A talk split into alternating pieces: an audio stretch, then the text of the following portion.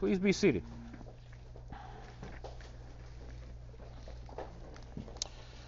You could pick up your Bibles, open them to Titus chapter 3. I'll be covering elements of chapters 1 and 2, but our portion of Scripture with which we will deal comes from Titus chapter 3, and I'll read the entire chapter.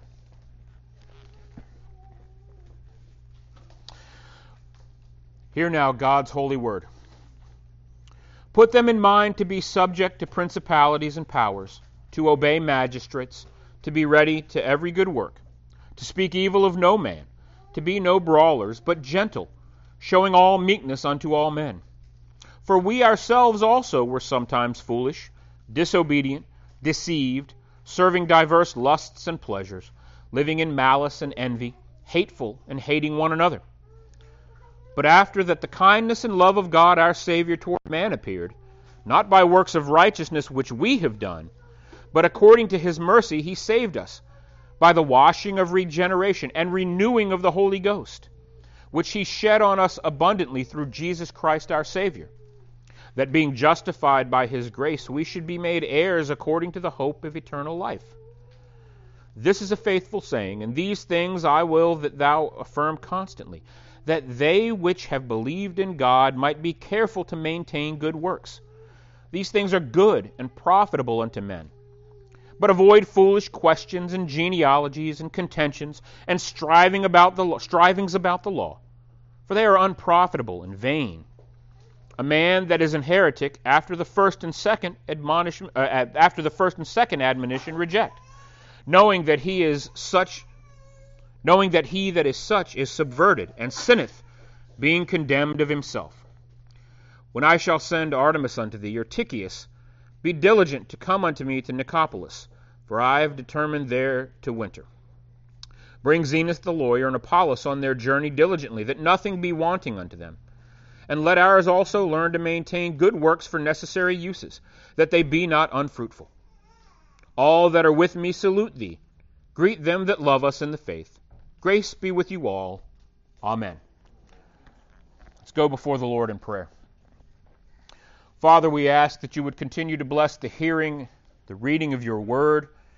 I pray that we would bring glory and honor to you in how the word is preached and how it is received, that the words of mere men be forgotten, and your words by your Holy Ghost's work in our lives be committed to our memory, that we might be zealous unto good works for your name's sake. We ask in the name of Christ. Amen. Well, chapter 3 of Titus, of Paul's letter to Titus, kind of puts it all together. I've said it several times down here. I'm horrible at coming up with the titles for sermons. I'm certainly not a wordsmith with regards to that. So we're going to put it all together today. Tim, uh, Paul has left Titus in Crete with a mind to train up elders and to serve the churches. He mentions in Titus chapter 1 um, that there are problems, things that are out of order. And so he sets Titus in Crete and basically says, let's get some things in order there. Titus uh, was a uh, companion of Paul's as Paul works through and travels as the apostle to the Gentiles. He's planting churches, to use the modern vernacular.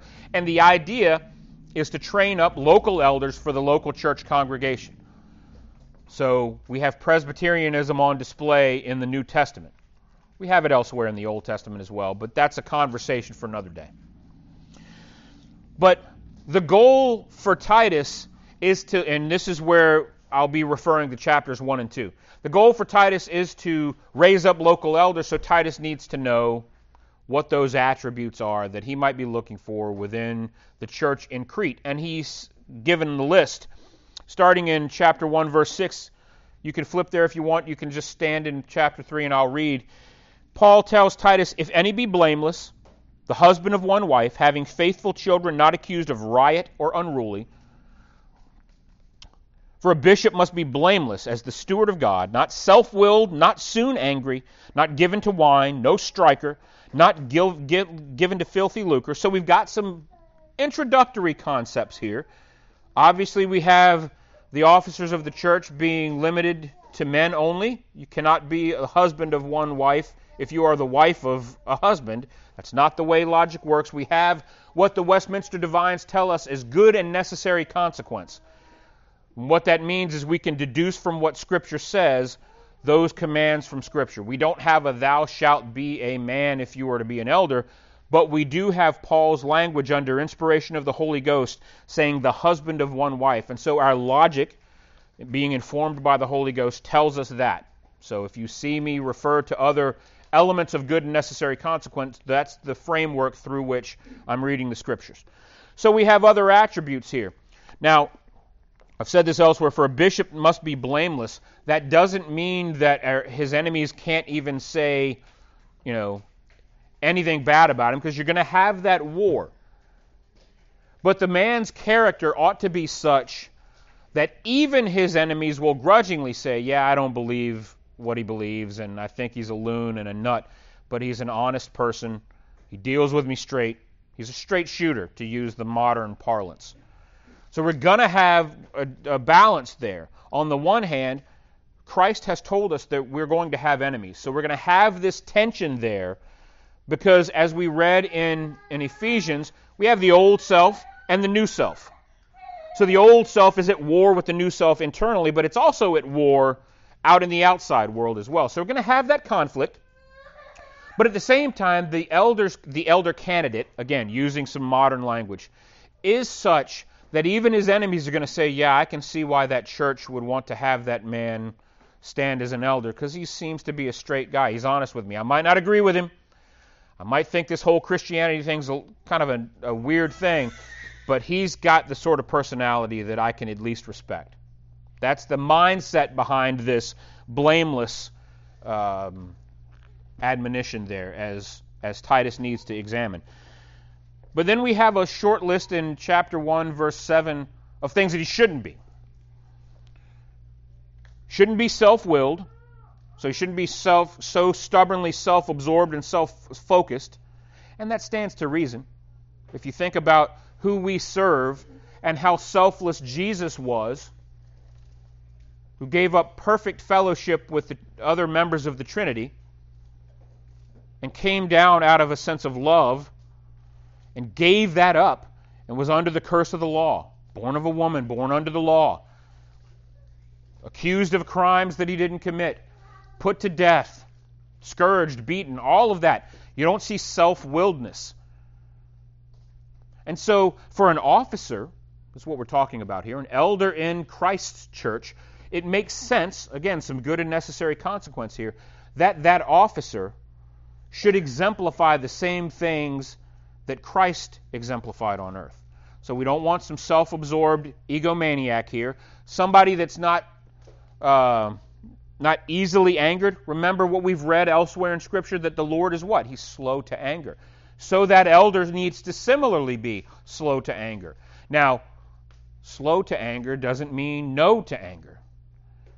There is a point at which the Lord's anger is kindled. Psalm 7, verse 11 says that the Lord is angry with the wicked every day. So there is a sense in which God has anger.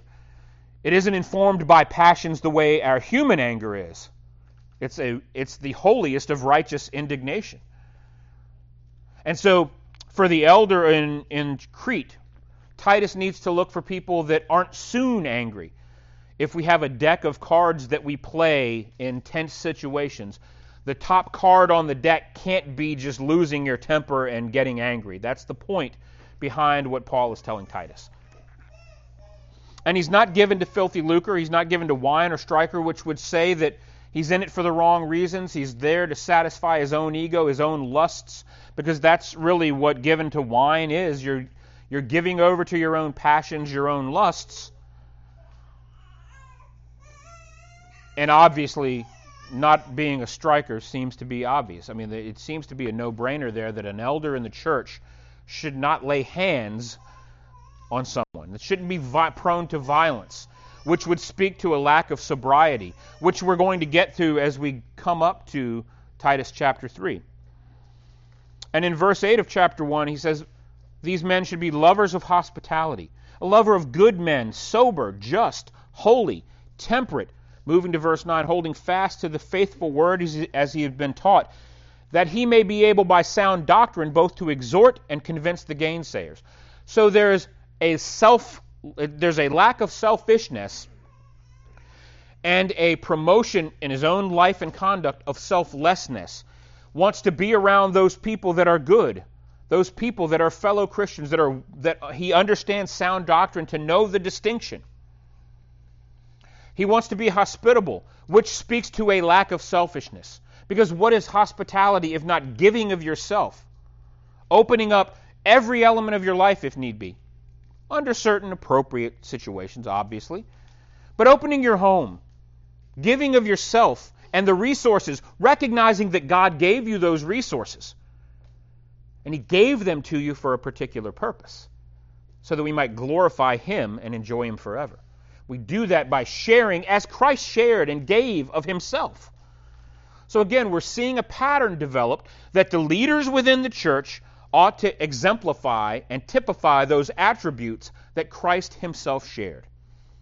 To the, uh, to the effect of being able to exhort and encourage, but also to convince the gainsayer, the people that are just contrarians. So recognizing and knowing sound doctrine. And then he goes on with some issues facing the Cretan church in particular and he reminds Titus, look, it's so bad, even one of their own, that Calvin names as Epimenides, would say, look, Cretans are just liars. They're brute beasts. They're slow bellies. They're horrible. He says, so you need to be pay careful attention. You know how bad it is there. Here are the standards by which you ought to weigh who should be an elder in Christ's church. And so that's one of why one of the reasons this is a pastoral epistle because we have that standard. But then, chapter 2, we expand things out a little bit more. It's not just the officers of the church, it's what the officers should be teaching and how these folks should be living their own lives. And not surprisingly, you see some of the same attributes. It's been said, some people would say that one of the ways you can see who should be an elder or an officer in the church, an elder or a deacon, is that they are already doing the kinds of things that an elder or deacon would do because they're already showing you the attributes that they possess. Well, how are they going to be doing that if the current crop of elders aren't teaching and exhorting and aware of the sound doctrine to equip them? And that's the larger point. He says the people ought to be doing the same kinds of things, they ought to have the same kind of priorities. The aged men should be sober and grave and temperate, sound in faith, in charity and patient, in patience in patience, not impatience, for anybody listening at home. The aged women likewise, verse 3 of chapter 2, that they be in behavior as becometh holiness, not false accusers, not given to much wine, teachers of good things, that they may teach the young women to be sober, to love their husbands, to love their children, to be discreet, chaste, keepers at home, good, obedient to their own husbands, that the word of God be not blasphemed. Young men likewise exhort to be sober minded. This is Paul's words to Titus to teach the elders, and the elders will teach the people. So there's a place in the church for everyone. If you have gray in your beard or gray in your hair, you have a role to play in the church. This community of believers, equipped with sound doctrine from godly elders that are qualified, but they're equipping a pool of people that will then be the next elders because the attributes really are the same. Nobody would, would think that I was intelligent in any form or fashion if I said, yeah, only officers have to be chaste and sober. It's not, it's not you know, regular rank and file pew sitting Christians. They don't have to be sober and chaste. They can do whatever they want. That would be ridiculous. So as Paul is telling Titus, these are the things you need to pay attention to to teach the elders to teach the people. So we've got elders, we've got uh, the pew sitting folks. For the grace of God, this is verse 11 of chapter 2 before we get to chapter 3. For the grace of God that bringeth salvation have appeared to all men, teaching us that denying ungodliness and worldly lusts, we should live soberly righteously and godly in this present world, looking for that blessed hope and the glorious appearing of the great God and our Savior Jesus Christ, who gave himself for us, that he might redeem us from all iniquity and purify unto himself a peculiar people, zealous of good works. And therein is the transition to chapter 3. It's what we've heard really through every time that we've read Scripture this morning. This concept of regeneration, needing to be born again. Well, there must have been something faulty with our first birth if we needed to be born again. Jesus talks to that, speaks to that in his conversation with Nicodemus, that we need to be born again. That something was wrong. We see the old self and the new self and the old man and the new man. And if we are regenerated, again, that speaks to some sort of transition. And what is the origin of that transition? This is what we'll talk about in chapter 3.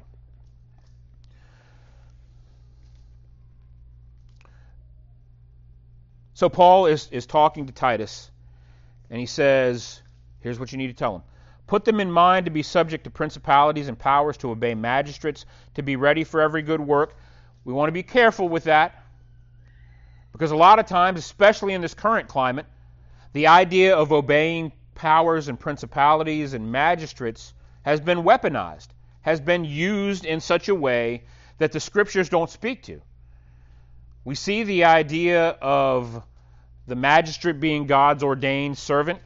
He bears the sword. This isn't the context to talk about the doctrine of the lesser magistrate or things like that. But we do see that Christians are, under normal circumstances, to the extent that they are called not to violate the commands of Scripture, to submit to their magistrates. Now, that is a larger conversation. We can have the discussion about, well, what happens when the magistrate asks them to do something that's, that they disagree with? Well, under by what standard are we disagreeing? If, it, if, if Scripture tells us not to do something, and the magistrate tells us to do it, then we ought to obey God and not man. And there, are, there is a path down which we travel dealing with that issue. But look at the larger attributes in play here, because we go on. As as Titus is taught to teach the folks to be subject to principalities, to obey, to be ready for every good work, to speak evil of no man, to be no brawler, again, to be no brawler, to not be contentious in the same way that elders aren't supposed to be contentious. We're putting it all together. There's a pattern of behavior here. We're supposed to be gentle, showing all meekness unto all men. We're supposed to be patient and obedient, not subservient in the way the world would say it but submissive to the will of God, that we might live at peace with all men so as, as much as it depends on us. That doesn't mean we sidestep and walk around issues that might be challenging.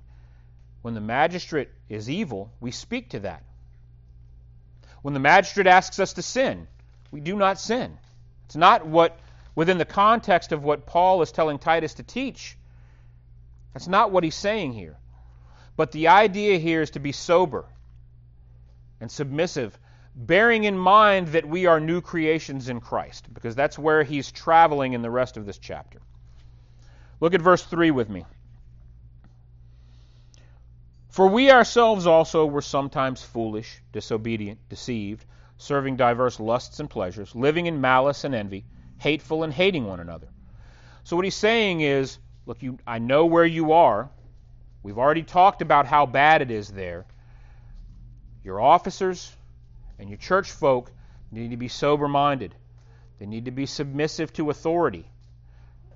Not in the excusing the government, not in the sense that, the, that many in the world would want to say that the government can do no wrong and you have to stand by and just let it happen. That's not it at all.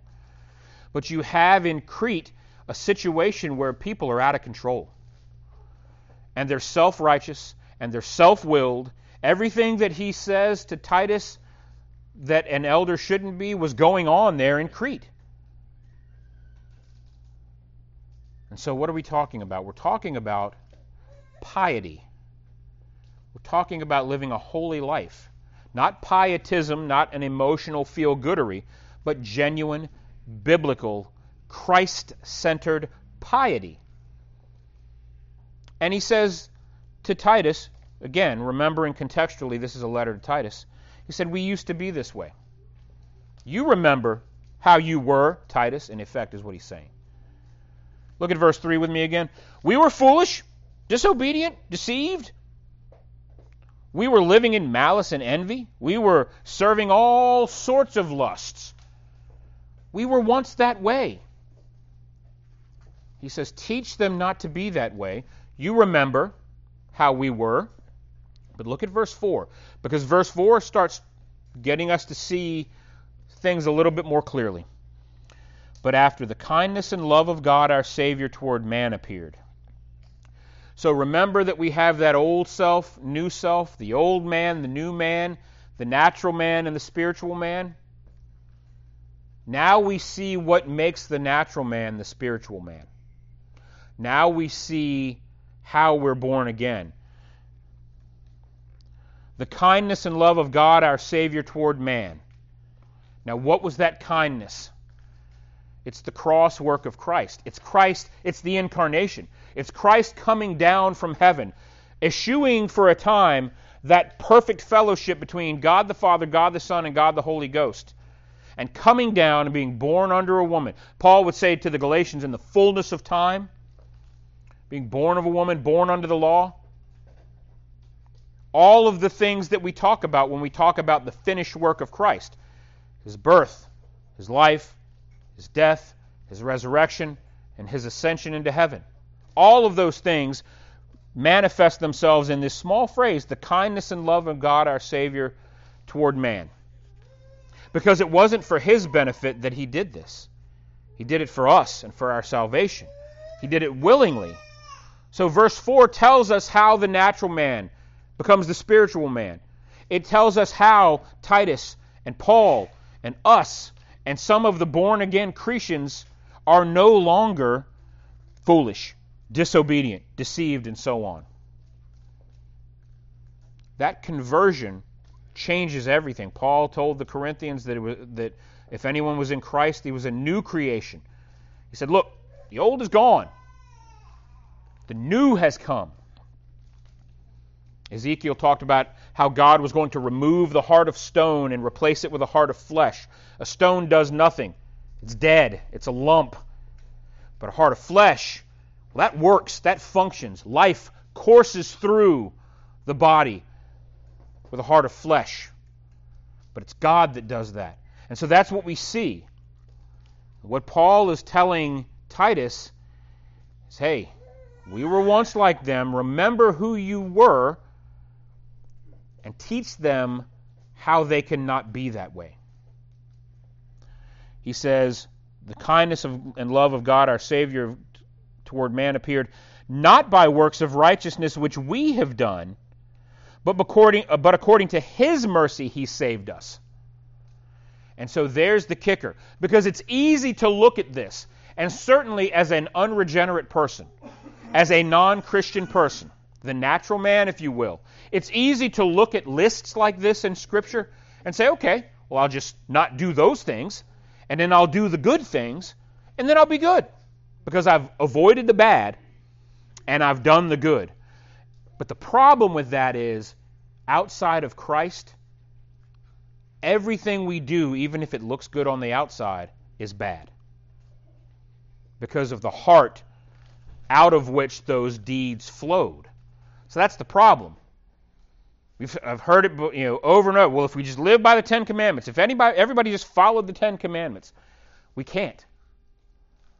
And that's what Paul wanted Titus to impress upon the Cretans is these things, these attributes that we're supposed to being sober and holy and just and loving good and being hospitable and teaching the younger women and teaching the older younger men to be sober and just all of these things that elders are supposed to do and regular non-ordained Christians are supposed to do we don't do them in our own strength. Because our strength is useless in the face of God's standard. And Paul makes it clear he says, It's not by works of righteousness which we have done, But according to his mercy, God's mercy, he saved us by the washing of regeneration and renewing of the Holy Ghost. The washing of regeneration is God's act of washing us clean in Christ. The renewing of the Holy Ghost is the Holy Ghost coming into the lives of dead people and making them alive. The Holy Ghost regenerates. He is the one that converts. He is the one that convinces and convicts and comforts. It's God the Holy Ghost that comes into the non Christian's life, the Cretan's life, our lives. Because outside of Christ, we're no different than the Cretans. And that's the thing that I think sometimes we forget. We get so caught up in who we are in Christ, we forget what we once were. And that's why I think it's wise that we remind ourselves the, of, of chapter 3, verse 3 every now and again. For we ourselves also were sometimes foolish. Paul said it elsewhere. He said it in Ephesians. He said it to the Corinthians. And such were some of you. But what? You were washed. Implying what? That somebody did the washing. You were baptized. That somebody did the baptizing. See, that's the thing that so many times outside of Christ we get wrong about the Christian faith. And I say we because I was converted as an adult. And so I know many adult converts that have a similar testimony. We looked at Scripture prior to our conversion as a list of things that we do and a list of stuff that we avoid so that God will accept us. And that is not the Christian faith. That is every other false religion that there ever was. Do enough, avoid enough bad stuff, and maybe the God of whatever ism or ology it is will accept you. But that's not Christianity. The Christian faith is something far better. Christian faith is you bring nothing to the table to make yourself right. In fact, every single time you think you're doing something right, you're standing in a hole and digging that hole deeper. But the good news is that someone who could do something about it did do something about it. Enter the person and work of God our Savior, to use Paul's language in chapter 3.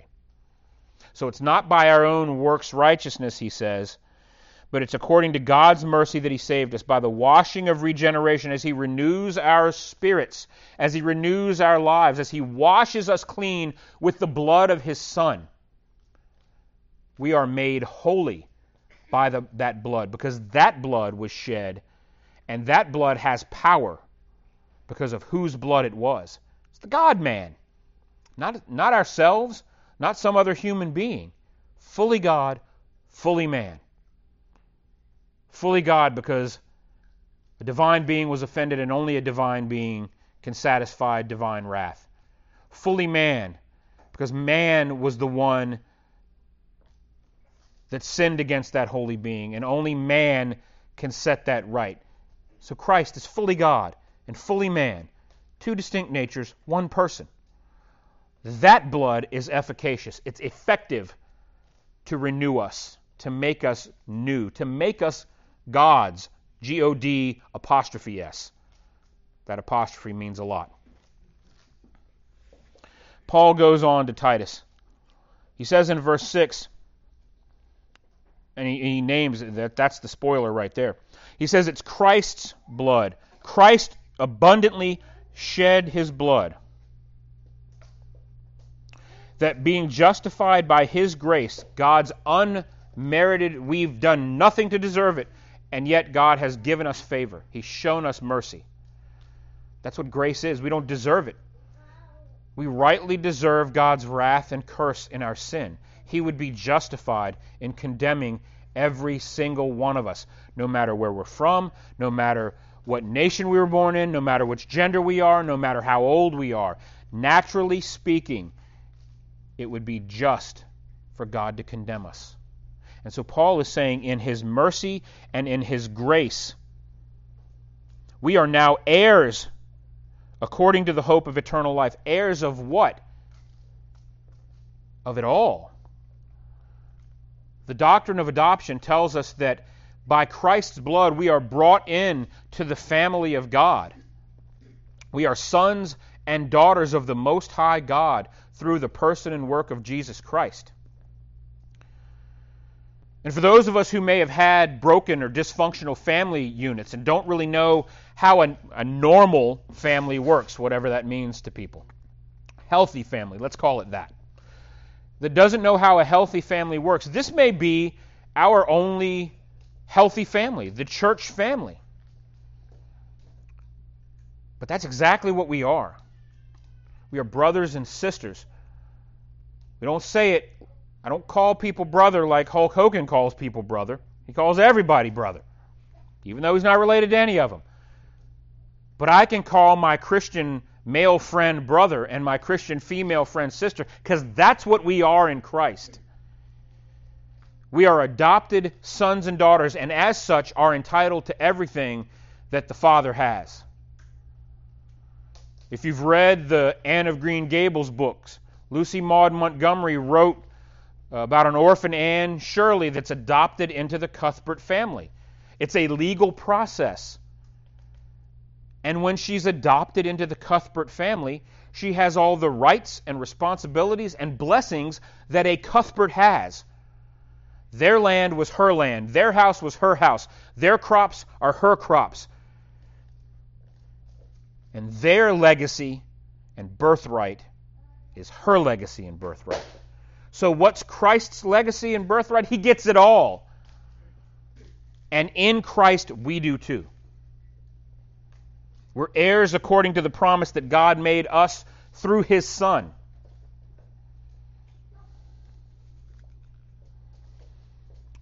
And for any of us who've struggled to get by in life,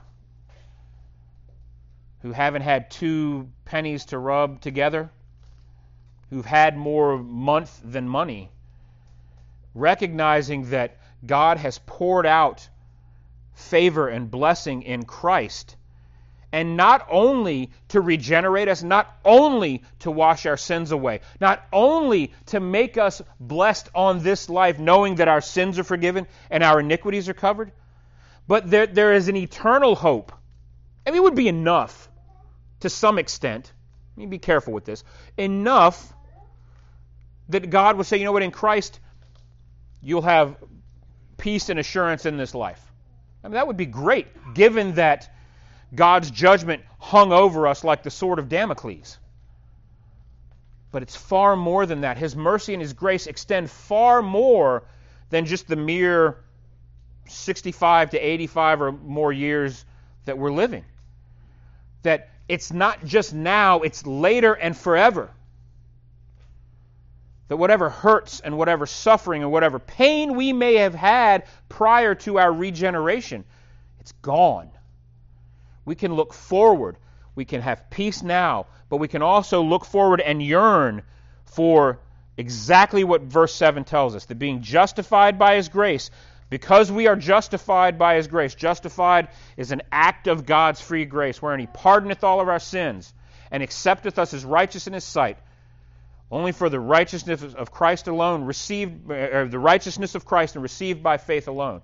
So now that we're justified, because of that justification that God graciously gave and gives, now we are able to look forward to eternal life.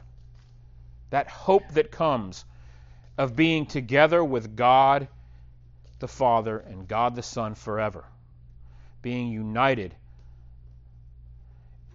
It's a hope that I think in our current climate, we're starting to recognize the importance of remembering more because temporal affluence tends to negate our eternal perspective. And we don't see that there's far more out there eternally for us because we're fixated on how great things are now. But you take those things away, and now we're in a position where we've got to remember that in Christ, it's not just about the now. It's about uniting to it's about God fulfilling his promise to be our God and for him, us to be his people eternally. our, our vision is far too limited. And so what Paul is saying that look, we were once like that, but now you got to tell them, tell these folks in Crete. And since God preserved his word for us, it's it's for us as well. That all these things that a Christian is supposed to do and be, they aren't done in their own strength. They're done because of what Christ has done for them first. Tell them that, Titus. Tell them that it's because of what Christ did that they have hope in this life and hope in the next life. You've got to get that point across to them. And we desperately need it too. Because, like I said, left on our own, we're just as Cretan as the Cretans. We're liars. We're adulterers. We're blasphemers. We're gluttons. All of the vice lists that you see in Scripture. Everything we heard earlier in our, our service. That's what we are naturally. And while we were that, Christ did the work for our salvation. That's what grace is. While he demonstrated his love for us, and that while we were still all of those things in these lists, Christ died for us. The godly for the ungodly. To make us sons and daughters, to make us his brothers and sisters, while at the same time being our Lord.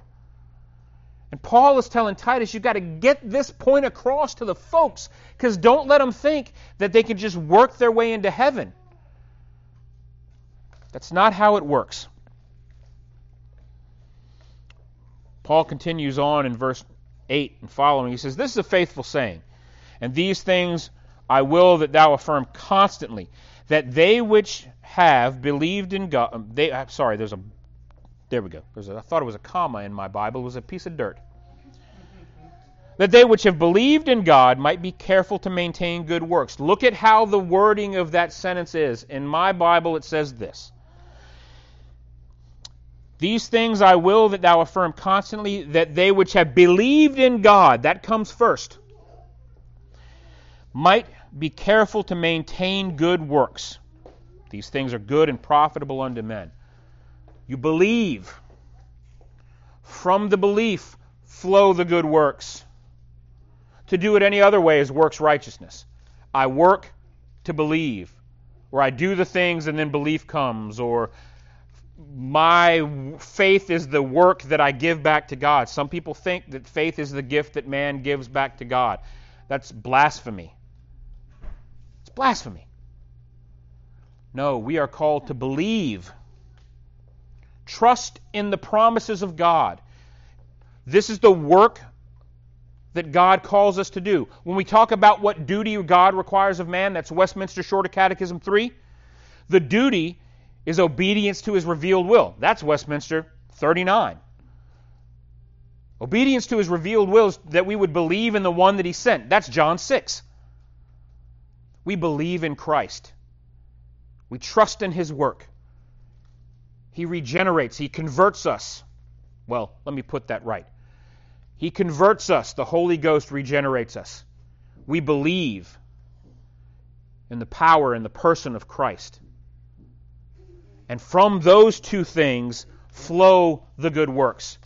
It is only in Christ that a human being can do anything good. We talked about Mr. Walker's ordination service at some point, his trials coming up. One of the questions that I was asked in my own ordination trials was what precedes faith? This is important. It bears in mind what's going on in chapter 3 here. What precedes faith? And the answer is regeneration. Because to flip it around is a work righteousness system. God has to change the sinner's heart so that he can believe. Because if he believes on his own, salvation is not of the Lord. So it's got to be belief first. But before that, God regenerates. He changes the hearts of the sinner. Regeneration is that spiritual heart transplant. And so, from the belief, regeneration, faith, flow the good works. The good works are the fruit of the belief. They are the things that we look at and go, yeah, yeah, yeah, yeah. I can see that person believes because he's following, he's doing the things that the Bible tells him that he needs to be doing. He needs to be hospitable, needs to be sober, needs to love good people, wants to be around, wants to be a blessing to others. These are the things that the Bible says, and he's following that. So I can deduce, good and necessary consequence, that he has believed and trusted in the promises of God. But since we're going to be doing some good things, we ought to avoid some bad things too. And the chapter rounds out, barring the normal close where Paul recognizes people, and we'll talk about that. He says, Look, you believe in God, you trust in the promises, you are heirs. Don't think you can work to earn this. It is God's free grace that He gives you.